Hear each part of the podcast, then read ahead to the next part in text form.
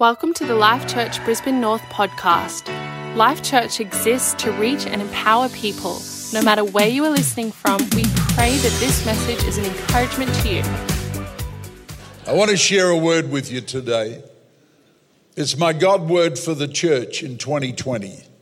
I try and seek God and ask Him for a word that has a prophetic dynamic to it for the church to understand what God's doing. And so today I want to talk to you about the wind shifts of heaven, the heavenly wind shifts. Something's changing in the atmosphere, and you haven't created it, God has purposed it. But you've got to get on board. Some years ago, up the coast, uh, God gave me favor in Fiji went over there and preached a lot and prophesied that there was a coup about to happen and stuff and whatever. And a coup happened uh, with George Speight. And the government heard about my prophecy, got the prophecy, and, and, and said, uh, We can't allow this. So they shut the coup down. And so after that, whenever I go to Fiji, it'd be, you know, TV cameras, a lot of hoo ha and stuff. And God gave me favor there. And so we, we uh, plan to have, there's a big church with Pastor Suliasi called World Harvest over there. A great church, and we plan to do a huge big youth crusade in that church, which we did. Had a great time, took some preachers there, and we took a whole team from our Sunshine Coast uh, church of leaders and youth and band musicians, whatever. And we did this youth crusade, and fantastic time. But after the crusade, Marion and I and a couple of, uh, one or two couples, I, I, I don't remember, but we went to Plantation Island for a couple of days to have a break. And so we're there on this Plantation Island, tourist place. And uh, one afternoon, we, we're, we're on the beach, and one of the couples, married couples, decided to hire like a, um, a stand up board, a windsurfer or something like that. And they said, We'll get it for maybe an hour or two hours, whatever. And uh, the husband and wife said, uh, We'll share half, half and half of the time each. So the husband gets on first and, and stands up and uh, catches the wind or takes off and he starts to disappear. and he just keeps going.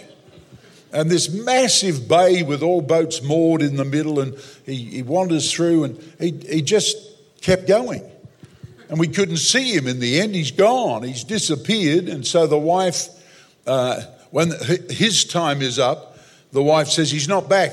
Where is he? She starts to get really cranky. And uh, nothing happened. He didn't come back. And this guy, he's gone, he's way over somewhere else. A long time after that, now the wife is spitting chips and everything. And, uh, and this poor guy comes walking way back. He's been blown right across on the other thing. He comes walking back around the bay, red as a lobster. And, uh, and that's the end of the story. But there's a, there's a moral to the story that the Lord taught me. And it was this He came back and he said, Oh, the wind took me. And uh, the moral or the, the application is if you can't read the wind, you can't ride the wind. That's very important because if there's a wind shift in the heavenlies, you better be open to read the wind because God wants you to get on the wind of the Spirit and ride it to where He wants to take you. Hear what I'm saying? And so this is very important. If you, you have got to learn to read the wind, what's God doing, what's the wind of the Spirit doing, so we can ride the wind and see God's fullness come to pass. Now, in, in the Bible, eh, when it talks about winds, it clearly talks about the four winds of heaven. Ezekiel 37 uh, is the great story of Ezekiel's valley of dry bones. You remember that? He said to the dry bones, Get up, you lazy, you know, life. And when they stand up, etc., God says, Now you need to, I'll read it to you. Then you'll get it the right. And he said to me, Prophesy to the breath, prophesy, Son of Man, and say to the breath, for this great army. Thus says the Lord God Come from the four winds, O breath, and breathe on these slain that they may live. And so I prophesied as he commanded me, and breath came into them, and they lived and stood upon their feet, an exceeding great army. My point in that scripture is that the Bible talks about the four winds of heaven. And I want you to get the next thing uh, about the four winds, what each wind represents. One at a time, then, if that's how you want to do it. The north wind of heaven is a revelation of his majesty. Bible talks about how beautiful for situation on the sides of the north, city of our great God in his majesty, ruling and reigning. So the north wind speaks of his majesty. The south wind speaks of new beginnings and new fruitfulness. When the south wind blows, oh, I love the south wind, bringing new things, new adventure, and all that stuff. Uh, the east wind speaks of problems, uh, opposition and problems and difficulty. In the Bible, uh, you'll, if you read a lot of the references to winds, uh, you've got to put Israel geographically in place. And so the north were the mountains, etc. Um, the east was the desert. So the wind that came off the desert was hot, dry. They actually called it in their slang back then, the devil's breath. It was an awful wind. It ruined crops, etc. And so the east wind was all about problems and opposition. But the west wind, which came off the ocean to Israel, the sea, was overcoming provision and uh, uh, breakthrough and victory, etc. So the four different winds blow in our lives at different times. And uh, oftentimes we misread the wind. You remember when Israel were going through the Red Sea, and it says, and God caused a hot east wind. Now, the east wind is opposition, problems, and challenges. And so here they go, they're going east across. Uh, Egypt's behind them, they're going toward the promised land, they've got to go across and then up a bit. and so God sends an east wind. Many of us would think that's the devil. That's the awful wind. He's against us. No, God sent an east wind for his purposes. And when you read the wind, why did he send an east wind? Because he had to blow the sea back, and then, like a huge hair dryer, he had to dry out the muddy beach uh, seabed. Because it said they walked across like they were in the desert. Isn't that incredible? That's what the Bible says. And so God uses this hot east wind. And uh, not only that, but as they walked across, Moses said, just declare the Lord is our victory. And, and so the wind of the Spirit coming out of them caused the east wind to go around them. And guess what? It hit behind them the chariots of Egypt. And the Bible says the wheels on the chariots all dried up and locked up and fell off. And it says the horses fainted from the east wind. Isn't that incredible? You make sure you realize that God is in control of your life. And sometimes when the wrong wind blows, you need to put God into your. Because the truth is, by the Holy Ghost, I have the four winds of heaven in me. And greater is the wind of God in me than any wind that blows into my world. And so it doesn't matter which one comes, you can be triumphant, live in victory. Man, I love that. Next thing about these winds, it's a bit of a windy day, so we're talking about winds. The next thing you need to realize about in scripture about the winds is that the winds come in circuits. Ah, now this is going to really apply to our lives today. The wind of heaven comes in circuits. Ecclesiastes 1, verse 6. Listen to this. It says, The wind goes toward the south, blowing toward the south, and then turns about and goes back to the north. It whirls about continually, and the wind returns again according to his circuits. So, we're going to see in the Bible that there are two dominant circuits of wind, and we're talking spiritually, how this affects your life. There's the north south wind circuit, like this goes around like so those two are in unison unity working together north south winds and then the others are the east west wind in circuit this way. And it's very important to understand what they mean. So these two prevailing circuits the north remember what it is? The north south circuit is a revelation from the north of the glory and majesty of our Most High God, King Jesus. And then it goes to the south and, and uh, blows new fruit and new fragrance out of the garden of the Lord. What an incredible circuit of wind that is. How powerful that is in our lives. But look at the east west circuit. This is incredibly powerful too. The east wind brings opposition, challenges, and problems. So we grow in our faith. It has a purpose in our life.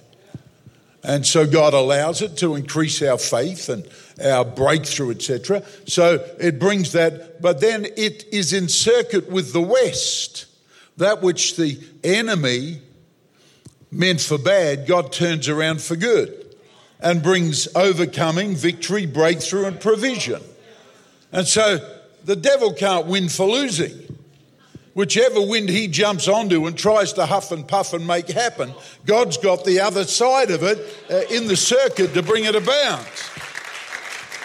Now, here's my word for today for you and your family, your business, your spiritual life, and your spiritual walk.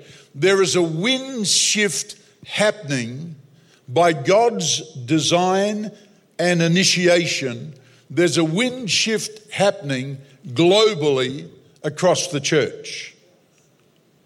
This is important because I want you to read the wind so you can ride the wind. Very important. And so there's a wind shift which going that's changing from east west this way problems and overcoming Great faith, blessing, breakthrough. We've been faithful. We've been digging ditches. We've been believing God. We're trying. The wind shift is changing and going north south. North south, which is east winds are miracles, north south winds are majesty. The revelation of his majesty. I don't, oh, they've got that, yeah. East winds are miracles. North south winds are majesty. Now, here's my point today, church, for you. And that is that for the last maybe two, three decades, the dominant wind in the church and the dominant work of God has been east west. East west. Challenges, breakthrough, overcoming, rise up in faith, go from a little church in a little tin shed to great campuses, see blessing and breakthrough. And so there's been an incredible wind of God blowing in the church. I'm better for that.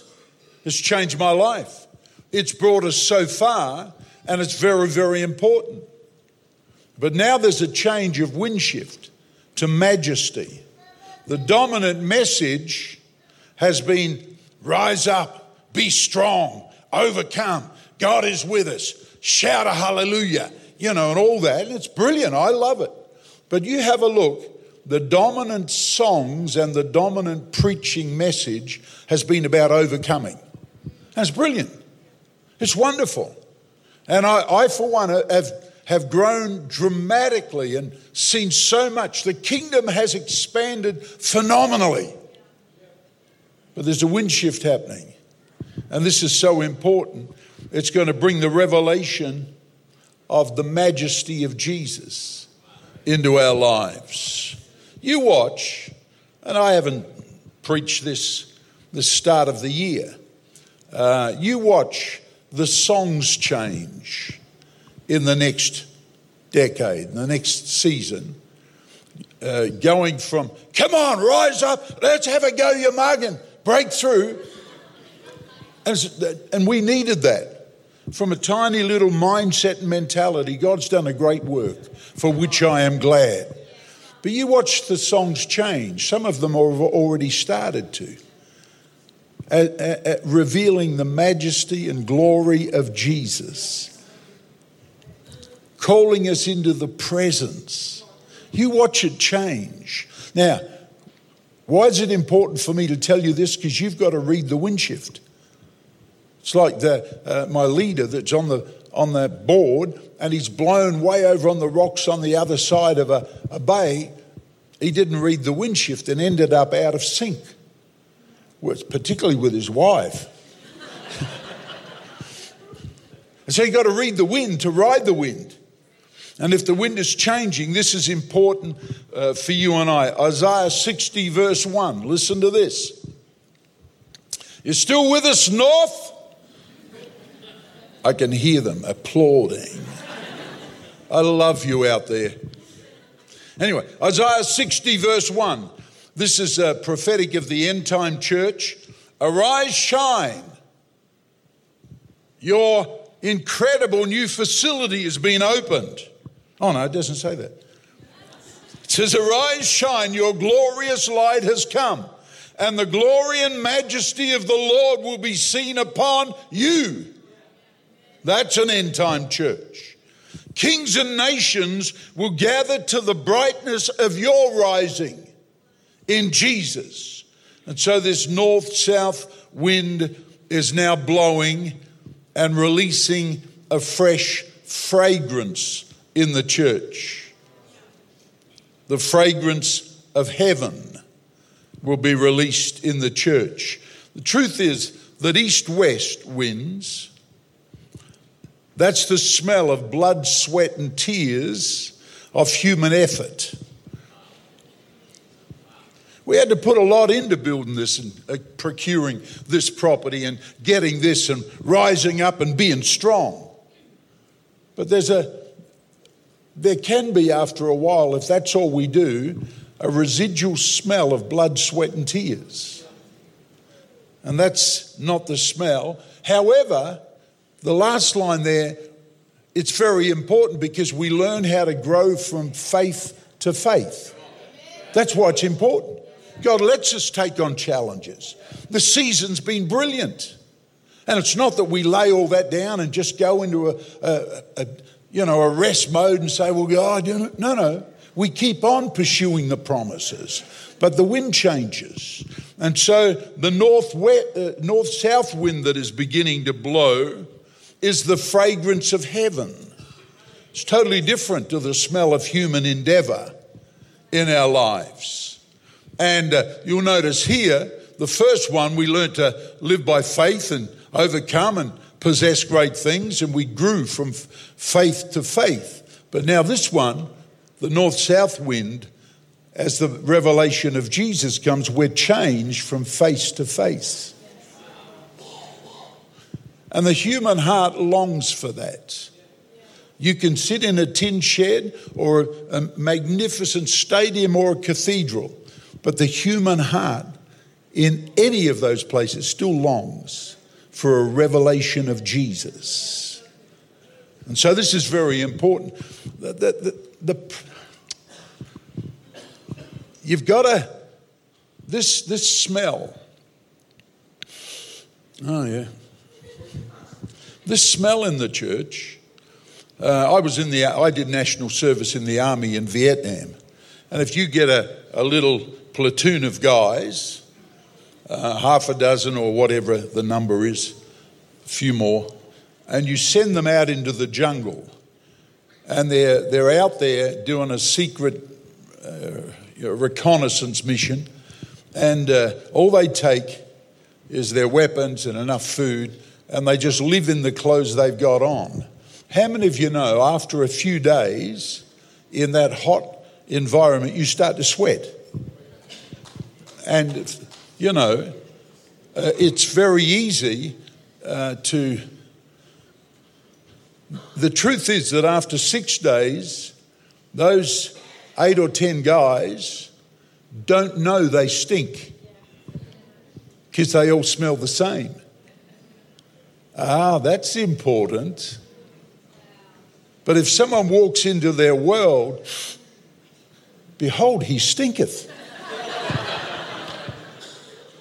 And the truth is, as wonderful and as faithful and as powerful and all the things that have happened, I think there's a little bit of a stale smell of blood, sweat, and tears in the church. And I think God says, I'm going to bring a wind shift.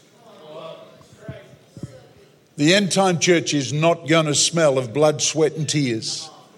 It's going to smell of the fragrance of heaven. And the closer heaven comes, the stronger that fragrance becomes in your life and mine. And so there will be, and there is a need for, a change of wind shift. Have a look at Song of Solomon with me uh, and see this end time prevailing wind. Song of Solomon is a prophetic book about the church in the last days. And it says this in chapter 4, verse 15 and 16 A fountain of gardens, a well of living waters, and streams from Lebanon is the garden of the Lord. And then it says this Awake, O north wind, or awaken yourself to the north wind. Start to wake up to a wind shift that's blowing into your life. Awake, O north wind, and come, O south wind. Blow upon my garden, that the spices and fragrances thereof may flow out. And let my beloved come into his garden. Jesus is not coming back for a blood, sweat, and tears stinky church. He's coming back for his garden that has fresh fruit and the fragrance of heaven on it. This is important for my family, for your family. Is not just about Sunday church. This is about whether your house stinks. Or whether you need to read the wind and let the wind of his revelation press into Jesus and get a fresh revelation of his presence.